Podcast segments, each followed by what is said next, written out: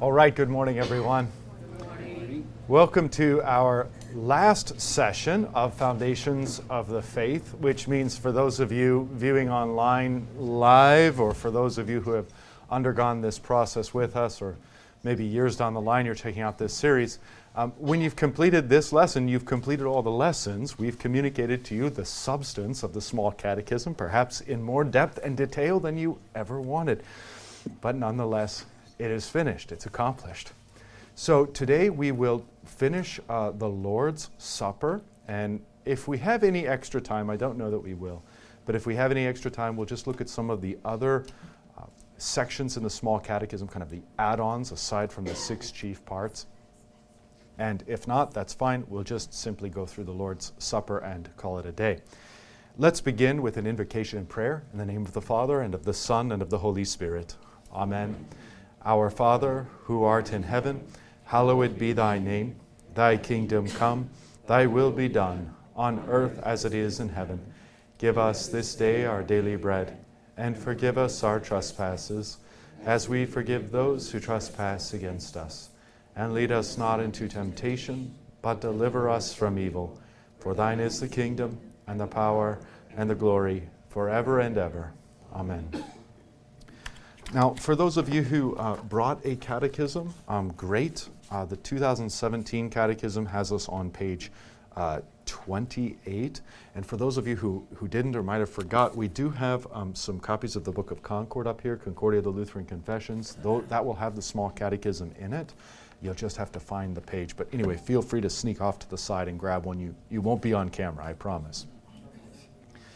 Now, last week, and really the last two weeks, we've been entirely focused on this question of what is the Lord's Supper, what is it that we receive, with a very simple answer being the true body and blood of Christ.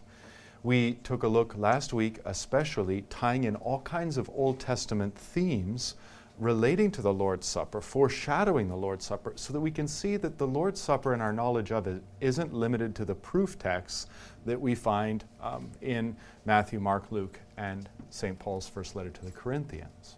But rather, um, our Lord's Supper, the climax of the biblical faith prior to our Lord's return, has all is, is the fulfillment of all kinds of Old Testament scriptures and types. Then what we did was we jumped into uh, page twenty-eight, where the question, where is this written? And we had walked through the first half. So I'll simply read through that again. The holy evangelists Matthew, Mark, Luke, and Saint Paul write, our Lord Jesus Christ, on the night when he was betrayed, took bread, and when he had given thanks, he broke it and gave it to the disciples and said, take, eat, this is my body, which is given for you. This do in remembrance of me. And of course, we took our time walking through uh, each of those words, maybe just to highlight a few. Of course, this is on uh, the night in which they celebrated the Passover in Hebrew reckoning. Thursday night and, fri- and the f- Friday until sundown are all reckoned as one day. So the cross and the Lord's Supper are on the same day, reckoned in that biblical way. He takes bread, of course, he gives thanks. That's the word from which we get Eucharist when we call it the Eucharist.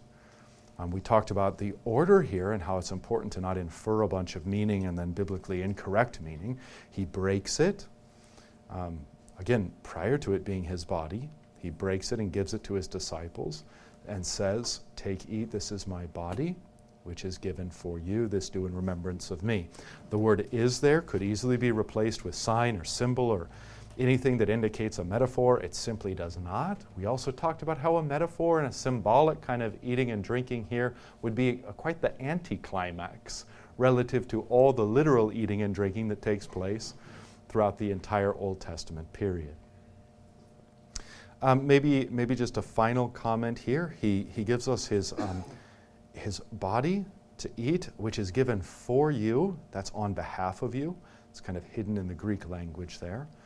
Um, and then this do in remembrance of me. I don't I don't know why. I mean, this is grasping at straws in my opinion, but to say this do in remembrance of me somehow renders the whole thing symbolic or a mental exercise I, is like one of the worst arguments you could imagine. I mean, do what in, in remembrance of him? All these actions. in specific, take bread, give thanks, break it, give it, say these words.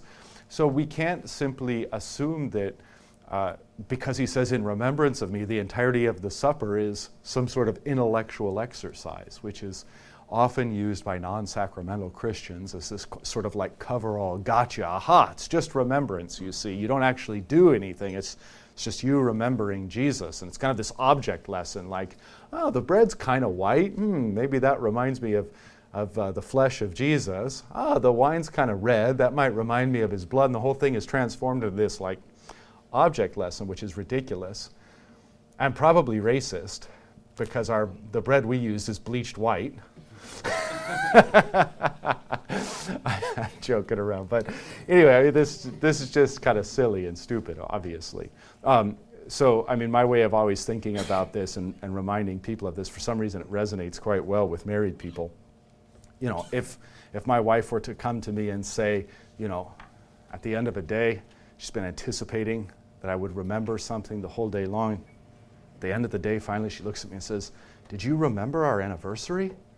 "Oh yeah, several dozen times I remembered it." "Well, what are we going to do?" "Nothing. I sat on the couch and remembered it." Isn't that what remembrance means? No, I mean, the idea that remembering something is just purely this intellectual, spiritual exercise is completely false and phony any way it's analyzed, uh, particularly here. What does it mean then to take it in remembrance of him? Well, duh. I mean, as as his body and blood are separated on the cross, as his blood is poured out, this is this is in in biblical context, particularly in, in the Old Testament context, which at the time of the crucifixion are the scriptures, right?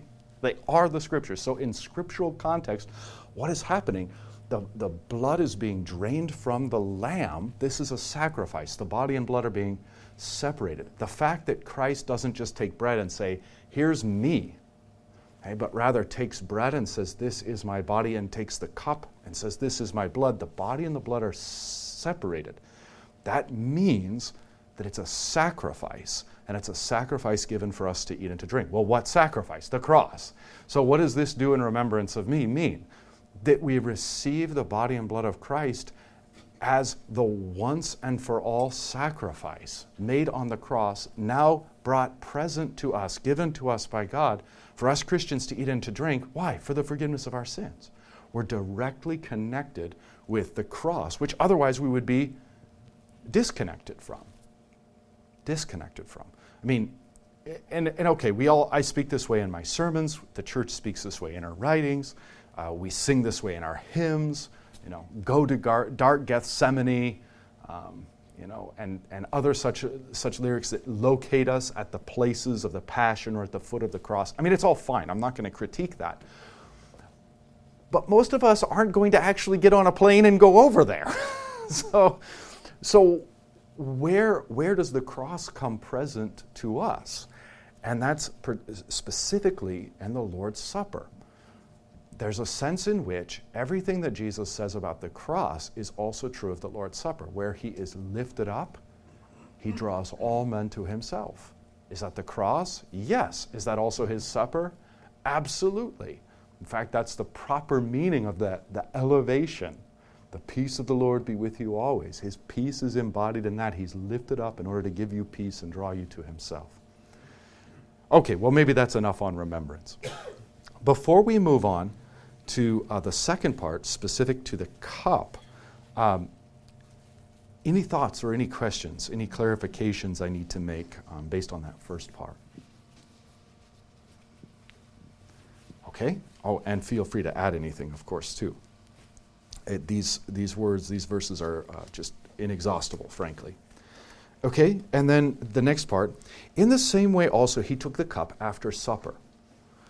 Now, this is a detail that's that's very interesting, because at the original supper, and indeed for a time in the early church, or at least certain early church communities, certainly or certain early church congregations, um, you can see how you can see how the Lord's Supper is actually part of a larger meal. So on the night when he's betrayed, he takes bread, and then look, in the same way also he took the cup after supper. So there's this separation in the original event um, between the eating and drinking of it, or excuse me, the eating of his body and then the drinking of his blood. Um, that, that feast is sometimes called the Agape Feast or the Love Feast. It suddenly makes a lot of sense in understanding First Corinthians eleven. Remember when all the Christians are gathering there and Paul's complaining that they're eating all the bread and drinking all the wine before everyone gets there, particularly the poor and working class people. And I mean, what underlies that? Why are they, why are they glutting themselves on the bread and getting drunk on the wine? What do you have to believe, or rather, what do you have to not believe in order to do that? You have to not believe that it's his true body and blood. And thus, thus his critique on this is, in not discerning the body, you become guilty of the body and the blood. You see, you become guilty of that which you assume is not there, and it actually is there. All right, but anyway, the point is, you can see this, you can see the Lord's Supper taking place in the context of a larger meal, sometimes called the Agape meal, the Love Feast. Of course, the early church Christians um, were accused of, uh, oh gosh, what is it? Um, orgies, orgies because of this title, the Love Feast. Um, but this quickly goes away, and probably, probably, we don't know for sure, but probably because of the kinds of abuses that were happening in Corinth. And it simply gets truncated down to, as we have it in the church today, as the church has had it for most of her life, the cup and the bread, no, no meal surrounding it. All right, so in the same way also, what are we saying there? In the same sacramental way, the disciples themselves and we all acknowledge as his disciples that he's taking the cup in the same mode that he took the bread. These two things are connected. He takes it after supper, and when they had given thanks, there again is the word thanks, from which we get the word Eucharist.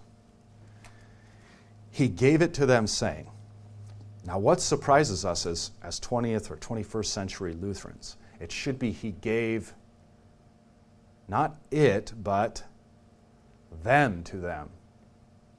Because we have individual cups, right? And our Lord Jesus clearly used individual cups. Oh, he clearly didn't.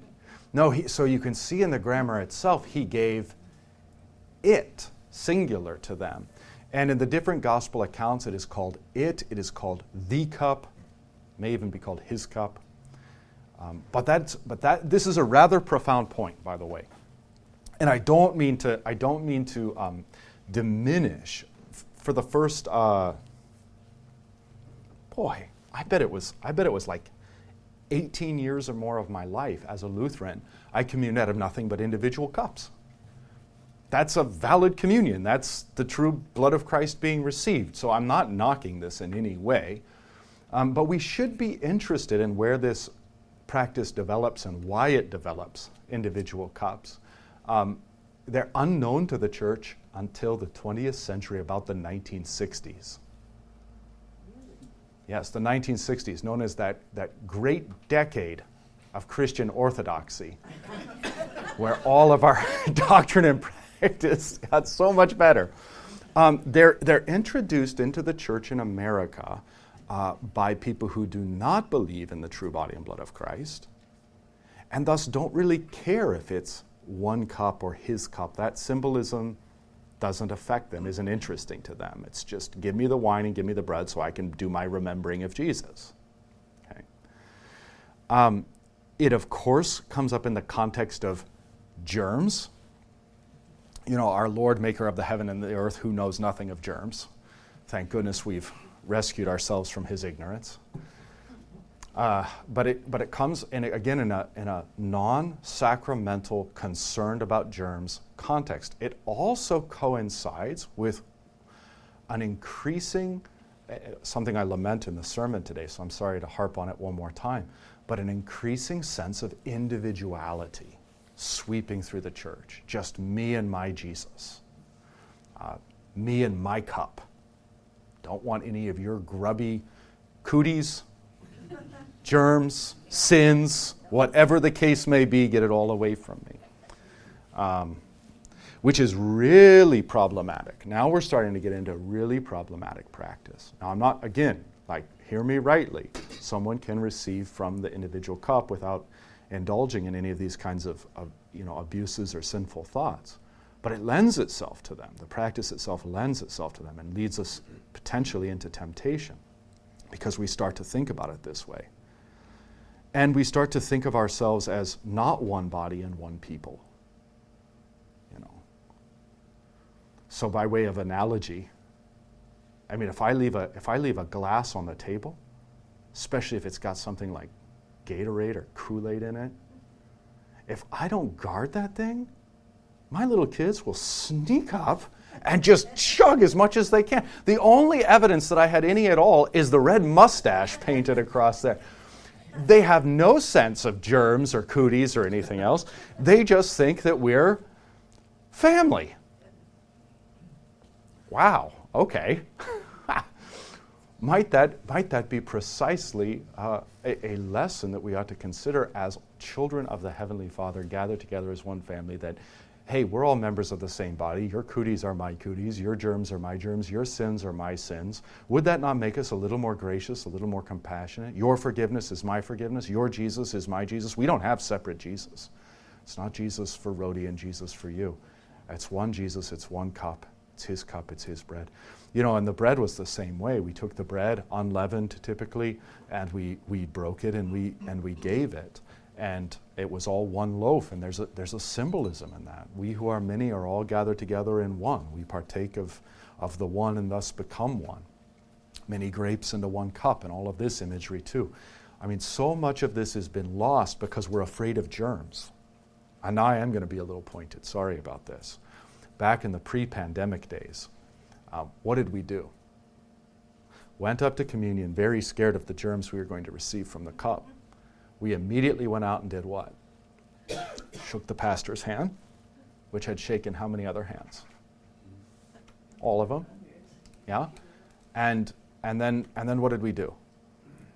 Well, we itched our eyes, we rubbed our nose, but most especially we trotted immediately over to the snack table. Out to the coffee table, and there we partook of we partook of food and drink. We all fingered through the cheeses and the cookies. Um, then we ate them, and we weren't we weren't even once we weren't even once concerned about germs. And we come to the Lord's table, and it's like, what did what did we do when we walked into the sanctuary? We do it still. When you stand up, where do your hands go? On the pew back. Then you go up to communion, what do you receive? Who was there before? The service before? Right. Um, I, I mean, the, the the fear and loathing that we have that always draws itself specifically to the Lord's Supper, like there's something telling in that. And I've gotten a beat on this as a pastor. When the pandemic came up, what was the first thing that everybody wanted to cancel? Communion, of course. I mean, but particularly, not just communion, but particularly the Lord's Cup. Yeah, particularly that's in view. Now why? Also completely logically inconsistent on our part. I, in the back, in, back in the good old days before COVID, it still is true to some extent, although we've tried to space the cups out, but you go to reach for your individual cup and you inevitably do what? Touch the rim of the other cups. Also, the rim of the cup is touching your fingers, which as we've discussed have touched everything else, and then you're putting that to your mouth. But that's definitely, definitely more sanitary than the common cup that nobody touches. Nobody touches the rim. A purificator, a different spot of the purificator is the only thing that touches the rim, along with the alcohol that cleanses it, along with the noble metal that is antimicrobial. But my germs, you know, my individuality. Uh, so I give you these things in a, in a pointed way um, to challenge you to think a little more logically, to think a little more consistently, and to recognize the kinds of irrational fears that we don't tie to anything else, but we tie to the cup. And just let that let that sink in. Like, is it, do we think that that's the Holy Spirit impelling that or the unholy spirit? All right, I rest my case.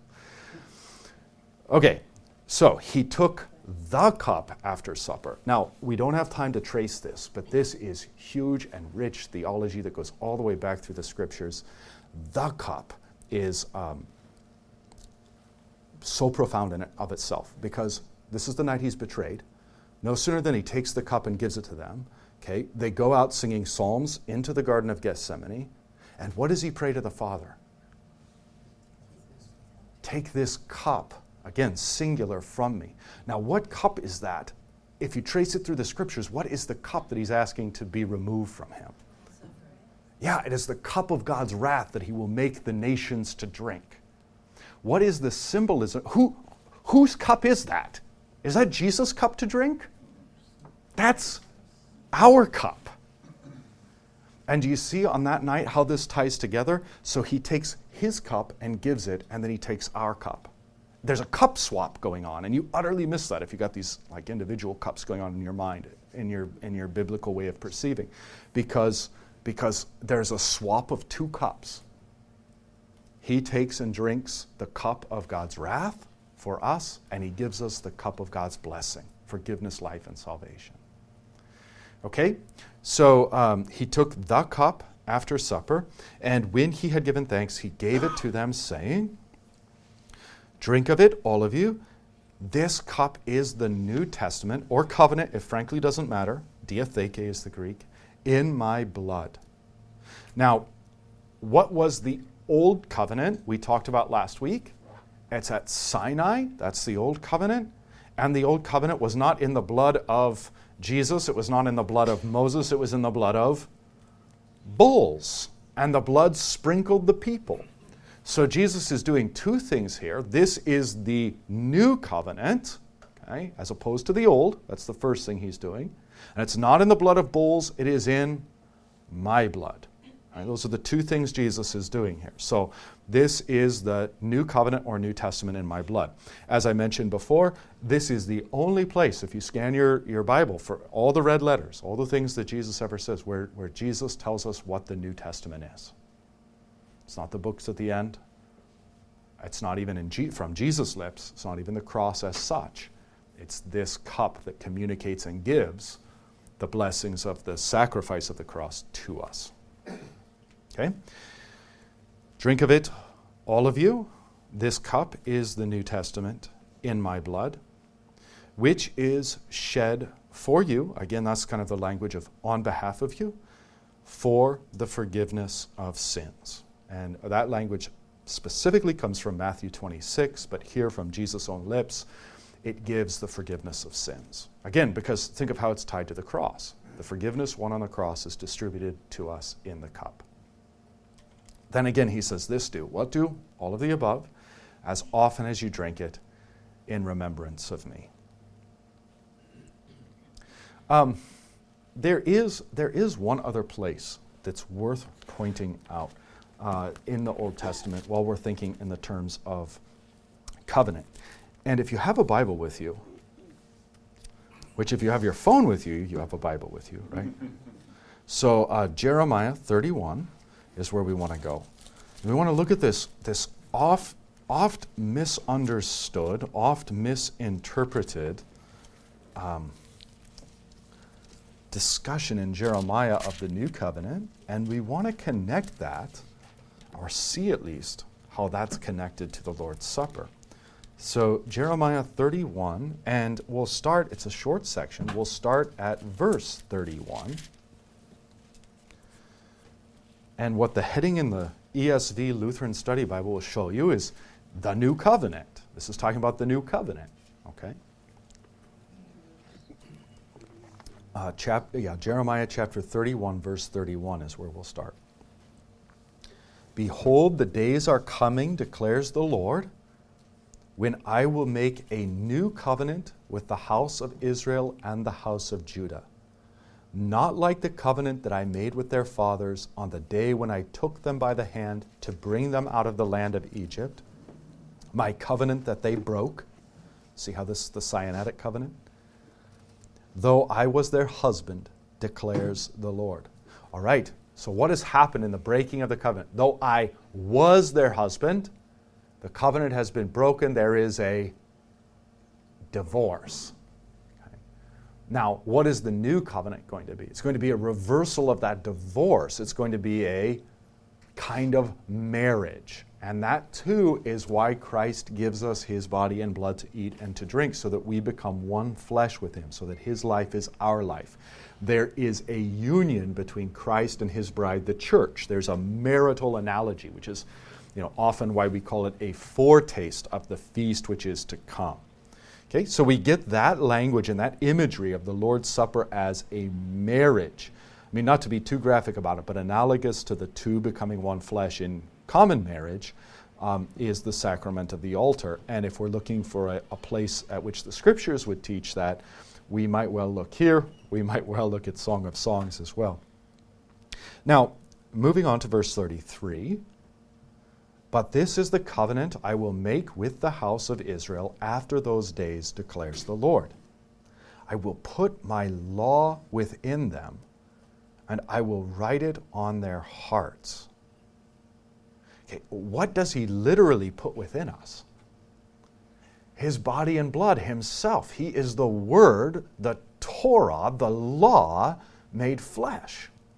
So now we see the fullness of what that means and how it's distinguished from the Old Testament saints who had the Holy Spirit and who were regenerate and in that sense had the law written on their hearts. We see that something new is indeed being proclaimed and given, namely that Christ himself, the law incarnate, will be given unto us, so that his law will be within us. The Word made flesh will be within us.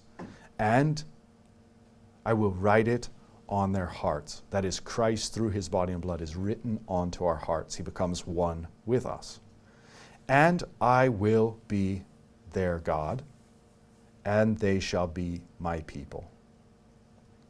And no longer shall each one teach his neighbor and each his brother, saying, Know the Lord, for they shall all know me, from the least of them to the greatest, declares the Lord. For I will forgive their iniquity and will remember their sins no more. And isn't that precisely how our Lord's words regarding the new covenant end? This is the new covenant in my blood, which is shed for you for the forgiveness of sins. Jeremiah is talking about the Lord's Supper. Okay. Now, what is this no longer teach his neighbor? You can understand this, and people understand this in two different ways. Either as referring to the Lord's Supper as a foretaste of that feast to come. When we're all in heaven, there will be no pastors. Alas, I'll have to find a different job. Or thanks be to God, I'm looking into fishing or farming, just to let you know. um, so... It can mean that, or it can simply mean kind of a poetic, hyperbolic. And then how do you understand that? Um, you understand it in precisely this way. Even though we do have human teachers and human guides, you are bring, being brought into immediate communion with the Lord Jesus himself. And so he himself is teaching you. And that would be the sense in which this applies to the Lord's Supper, if you kind of want to take that read on it. And I think either one, you're Orthodox. There's enough ambiguity. To, we can take either one and just enjoy them both.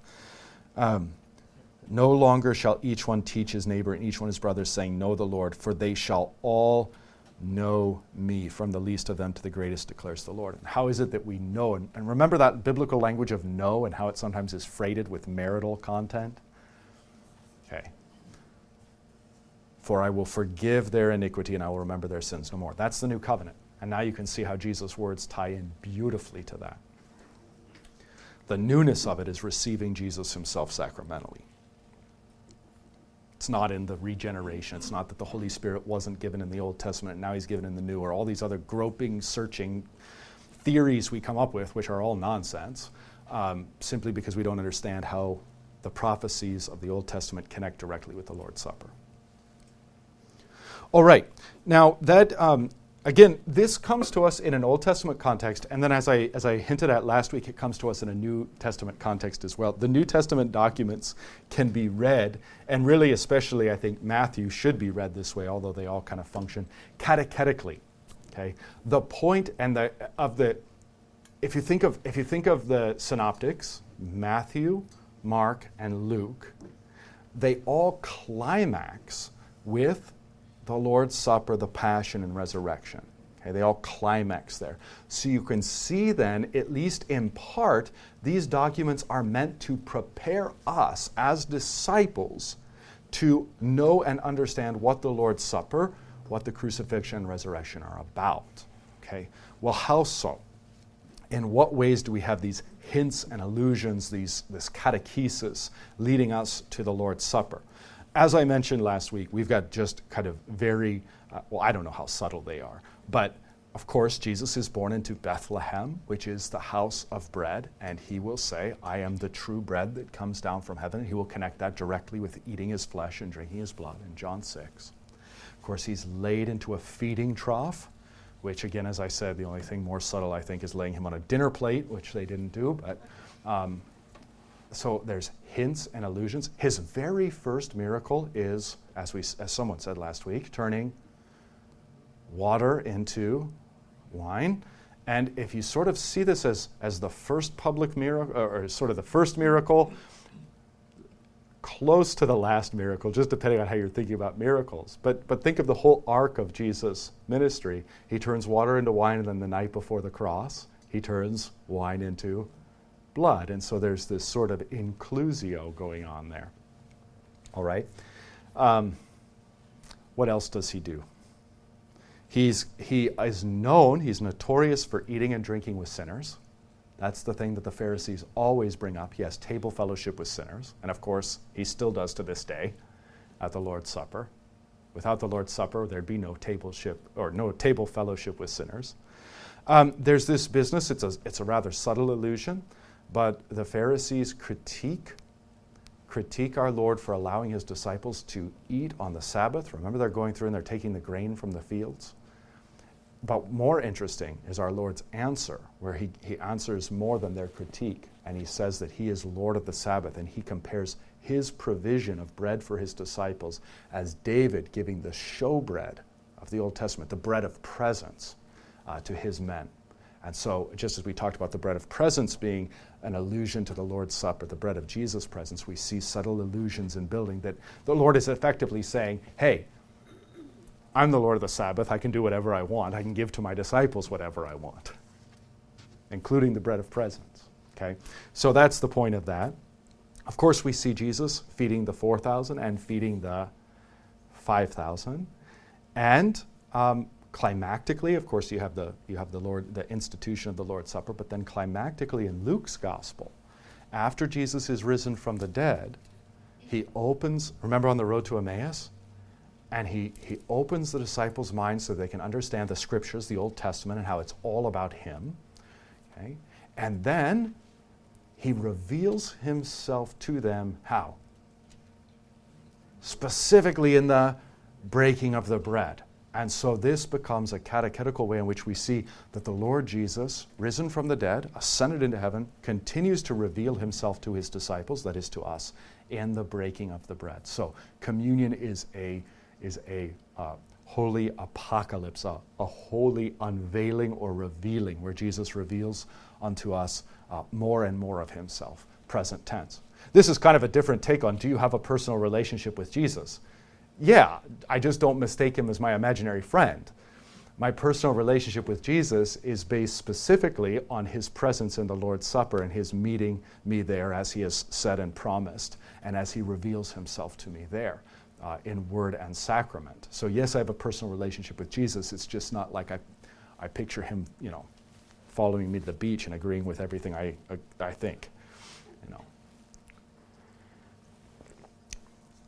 Okay, what might we, what might we hone in on? We might hone in on these two things, because one of the biggest objections to the Lord's Supper is, um, of course, this this argument of like, well, the bread, the bread, you know, can't turn into his body. The wine can't turn into his blood. And of course, you've got, you've got exactly the uh, miracle at Cana that shows that he can do whatever he wants with whatever he wants. He's God, and that's kind of the point. And then you've got this other objection of like, well, how can Christ take his body and blood, which are finite, and distribute them infinitely throughout? And you've got the feeding of the five thousand that shows that God, Christ is God, and he can do whatever he wants, and he can multiply things infinitely or effectively infinitely. And so why do you, so look, all these things are like, if he can do this, then why do you doubt him in the supper? You know, that's how all these things are. They're all just built so as we go along. It's like, you don't doubt this, you don't doubt this, you don't doubt this, you don't doubt this. Now comes the climax. Don't doubt it, right? Okay, so what is the Lord's Supper? Very plainly, the true body and blood of Christ. Why do we receive it? For the forgiveness of our sins. And that's where we shift into the second half of the Catechism now. Page twenty-nine, the top. What is the benefit of this eating and drinking? These words, given and shed for you for the forgiveness of sins, show us that in the sacrament, forgiveness of sins, life and salvation are given us through these words. For where there is forgiveness of sins, there is also life and salvation. Okay, so again, it is, oh well, I should point this out. Because in keeping uh, with the theme of my sermon today, which is just against individualism, um, given and shed for you is a plural. There is no such thing in the Bible as given and shed for you singular. Given and shed for you plural. This, by the way, too, is why we don't like commune ourselves or have private communion or that kind of thing. I mean, a pastor doesn't even do that because it belongs to all of us and the you is plural. Okay? Um, given and shed for you for the forgiveness of sins shows us that in the sacrament, forgiveness of sins. Yeah, and if there's forgiveness of sins, you take away death, thus there's life. If you take away sin and death, you take away damnation, thus there's salvation. So forgiveness of sin, life, and salvation are all given us. And then Luther's going to put the emphasis on the words which require faith to believe. So faith is not hereby excluded. For where there is forgiveness of sins, there's also life and salvation. Yes, please. Are we running a microphone today or no? Yes. All right, one second. Thank you. Sorry to make you come all the way up here, right up to here to the front. We're staying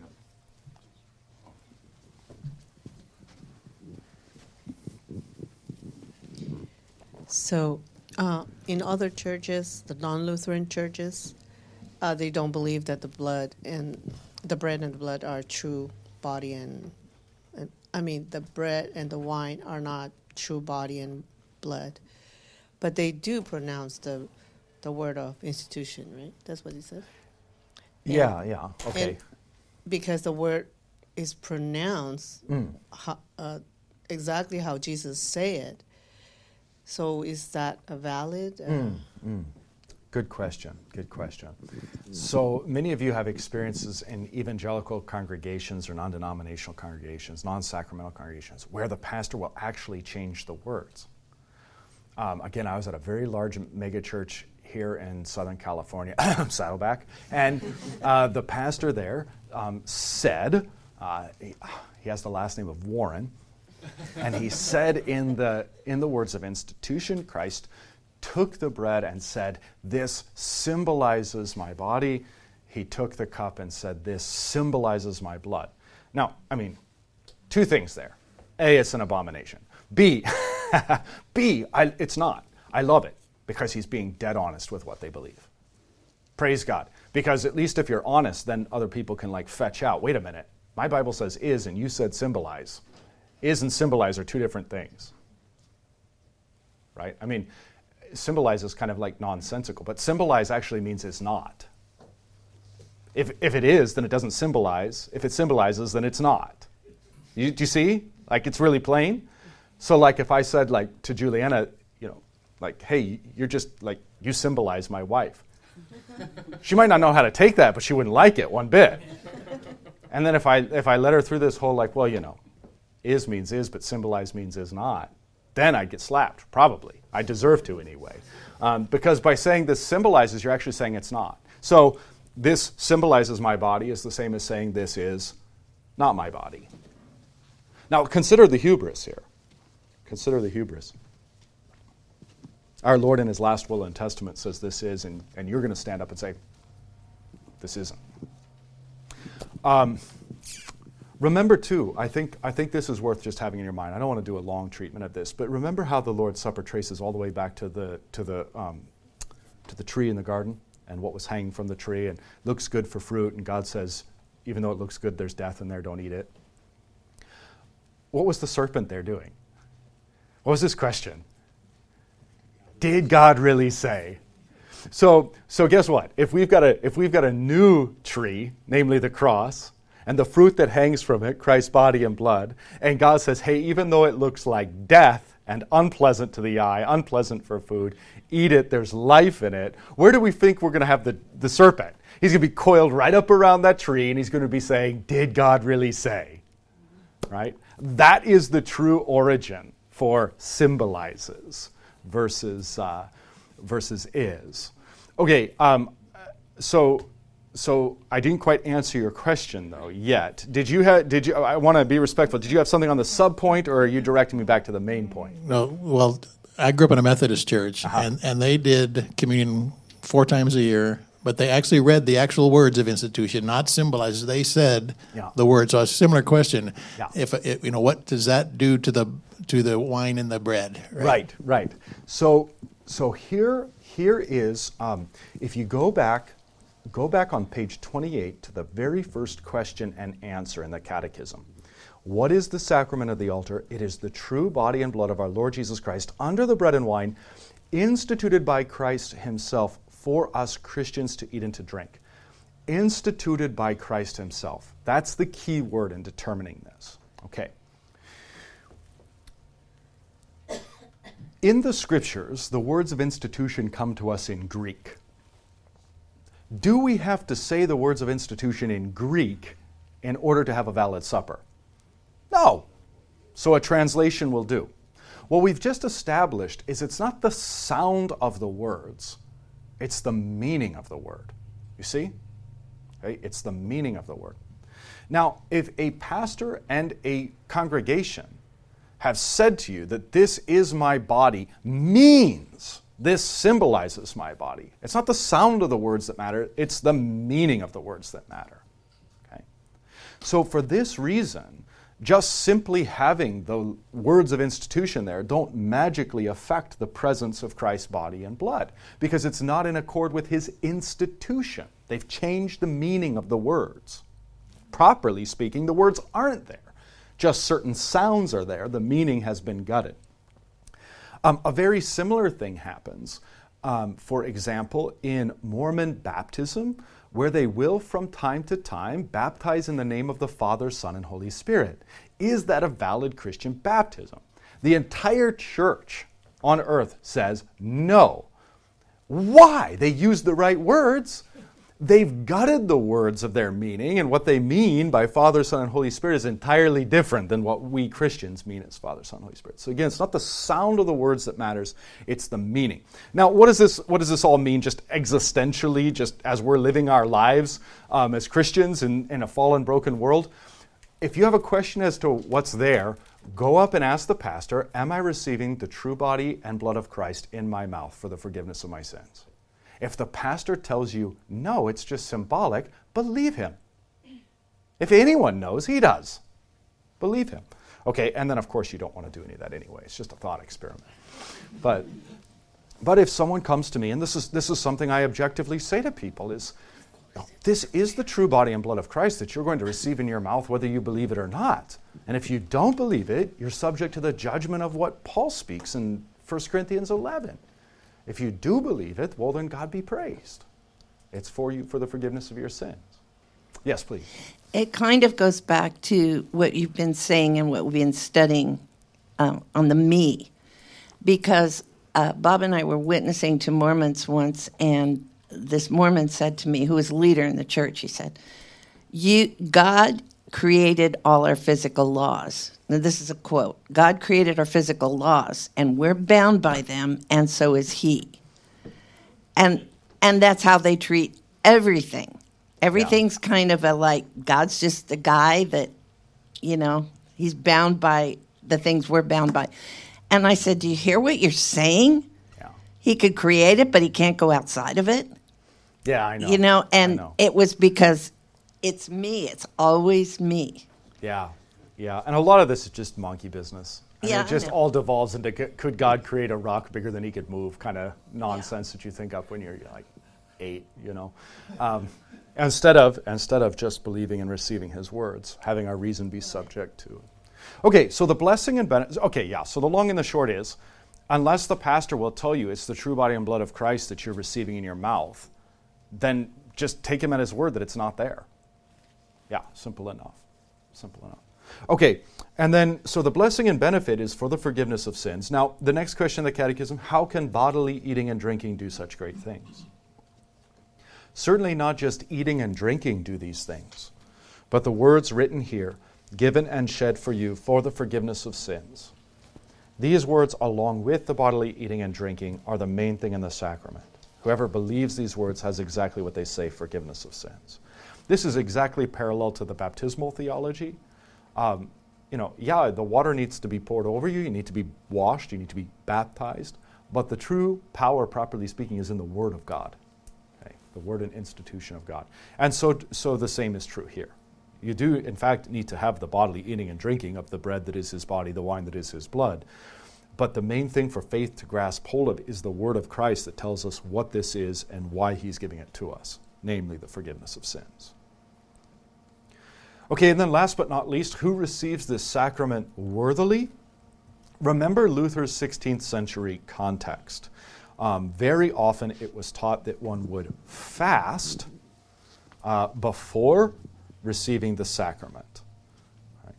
Um, so thus, fasting and bodily preparation are certainly fine outward training. I mean, other bodily preparations would be like fasting, prayer, maybe even giving of alms. Um, in our context, it would be like showering, not wearing a bikini to the communion rail. Like, these would be bodily preparations. Okay, so fasting and bodily preparation are certainly fine outward training. That is, they're good and commendable and great. Okay, but that doesn't constitute worthiness. That person is truly worthy and well prepared who has faith in these words, given and shed for you for the forgiveness of your sins.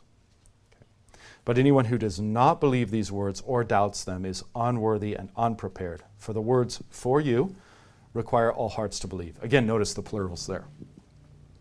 Okay, so worthy sacrament, I mean, there's kind of a paradox. If you think yourself an unworthy sinner, that's precisely what makes you worthy of receiving the body and blood for the forgiveness of your sins. You know, if you don't think yourself a, a, a sinner, then you don't want what Jesus has, which is forgiveness. Yeah. And so this too then is why, you know, if there's someone who's in impenitent, manifest impenitent sin, we don't commune because they don't want forgiveness of sins. That's what this meal is. It's forgiveness of sins, right? Yes, sir. So kind of going back to the uh, previous questions, but also related to this, uh, in my hometown, there was an L C M S congregation, but the pastor suddenly not even just converted to like another denomination, but I think he converted to like either Hinduism or some Eastern religion mm. all of a sudden. Mm. What would the validity of the Lord's Supper be that he had been giving yeah. for as long as he had been thinking about this and suddenly not even believing in Christianity anymore? Yeah, great question, great question. So, um, yeah, once the the cat's out of the satchel there, once the... Uh, the demon's out in the open. Um, what do you make of the sacraments that went before? This was a question that the early church addressed um, and answered, and we've all held to this answer ever since. That the validity of the sacraments is based on uh, not the pastor's individual opinion, but the Word of God as objectively understood by that church, by that congregation, right? So, ostent- so, so like, so this is the thing. Here's the thought experiment. Okay, if I suddenly got infested by a demon and became a Hindu but didn't want to tell anyone, okay, um, and I was I was up doing the sacrament at the altar, but in my head I'm like, ha ha ha, I don't believe this is, so it isn't. Okay, the Lord's not going to elect my stupidity to affect your sacrament and His presence for you. Okay, so the principle there is that the words and the words as understood by the congregation, they can't be subverted by the unbelief of this individual or that individual, even if that individual happens to be the pastor, right? So in the case of someone who comes out later as a heretic or says, I was never a Christian in the first place, I just conned you all, The baptism is still valid because it's on the basis of the Word. It's Christ doing it through the hands of someone who is completely lost. The Lord's Supper is valid because it's Christ doing it through the hands of someone who is completely lost. So we put our, yeah, we put our faith. And so the difference, yeah. and so the difference there between that uh, L C M S congregation with the heretic pastor and the Methodist or non-denominational congregation is that it's the congregational belief, and that uh, kind of as in the sermon, this uh, group family uh, part of the Lord's Supper. Yeah, it can be quite a bit nuanced, and it's not exactly this mathematical principle, but generally speaking, what the church would do was try to say, was this in accord with the institution? I mean, this is bigger than the, this is bigger than the individual at this point. And we don't want to play games of like, well, what about the pastor? Well, what about forty-nine percent of the congregation? What about fifty-nine percent? I mean, in that case, it would just be like, well, I'm not sure. And the church would just say, we're not sure. Okay? Um, but suffice it to say, if it's just one individual, and that individual happens to be the pastor, the entire church is going to recognize the validity of those sacraments. That, and this is universal, by the way. I mean, it's true in not just Lutheranism. This is just isn't how Lutherans look at it. It's how Roman Catholic, Orthodox, basically all sacramental Christians sort of view it this way. Um, these, this question was answered early on in the church because this, lo and behold, happened, and people were doubting the validity of the sacraments, and some were saying, well, you got to be baptized again. You never communed in the first place. And the church said, no. It's the Lord who's doing these things. It's according to the institution. The unbelief of one man, even if he's the pastor, can't overturn that, right? So generally the theological principle is just, is it in accord with the institution of Christ? And then that's applied to the circumstance. Okay. Yeah. Good question. Okay, we've got, we've got a, well, we've got a couple more hands, but I don't know that we have time for a couple more hands. Um, let me, uh, let me... If you need to take off, we're at we're at quarter after right now. If you absolutely need to take off, please do. Otherwise, I'll go ahead and entertain these two questions. We'll see if I can answer quickly, and then we'll uh, we'll call it a day. Yes, my please. question was back to Estelle's question. The meaning you said it has to. The, it's the meaning behind what they're saying. Mm-hmm. So they can say the words, but if the meaning isn't there, then it's not valid. Yeah, but the meaning isn't contained in that pastor's head. You know, it's part of the larger institution okay. of Christ. Yeah. Um, I mean, you can play similar thought experience. What if a perfect Orthodox Christian omits one of the wor- parts of the words of institution? Most pastors would say, to be sure, you need to be. He needs to say, this is the body and blood of Christ for the forgiveness of your sins. And an elder or someone should say, ah, oh, pastor, you blew a major part. You should, you know, go consecrate, okay? Um, but but what if you just forget and do this in remembrance of me? Is it a valid sacrament or not? You know, well, not all the words were, okay, but we're not counting words. Is it in accord to the, of the meaning and institution of Christ? It, I mean, a sort of parallel to this would be, is it done in good faith? You know, despite despite what one individual, whether he's the pastor or someone else might think, is the community gathered in good faith in the acknowledgement that this is the sacrament? Um, and what we're really talking about from our very human perspective is just degrees of certainty. And we can be absolutely certain that Christ is working despite the unbelief of the pastor. The other, the other was over here, and um, the other was over. Uh, yes, right here, and then, and then we'll we'll call it a day. And just quickly, and maybe the answer you gave on the last question might be answer to this question. But when, when you as a pastor are blessing the body and the blood, mm-hmm. you show the sign of the cross, mm-hmm. and even that symbol is written, shown in the bulletin. Mm-hmm. What do you think if a pastor intentionally does not do that? He does not bless it in the way that, you know, he shows the sign of the cross over the body and the blood. Is that, does that water down, you know, in any way, or is that just a peculiar habit that the pastor, you think, can be overlooked?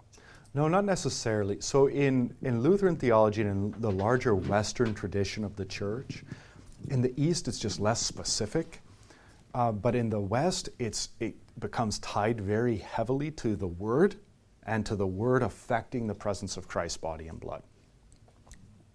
That's baseline.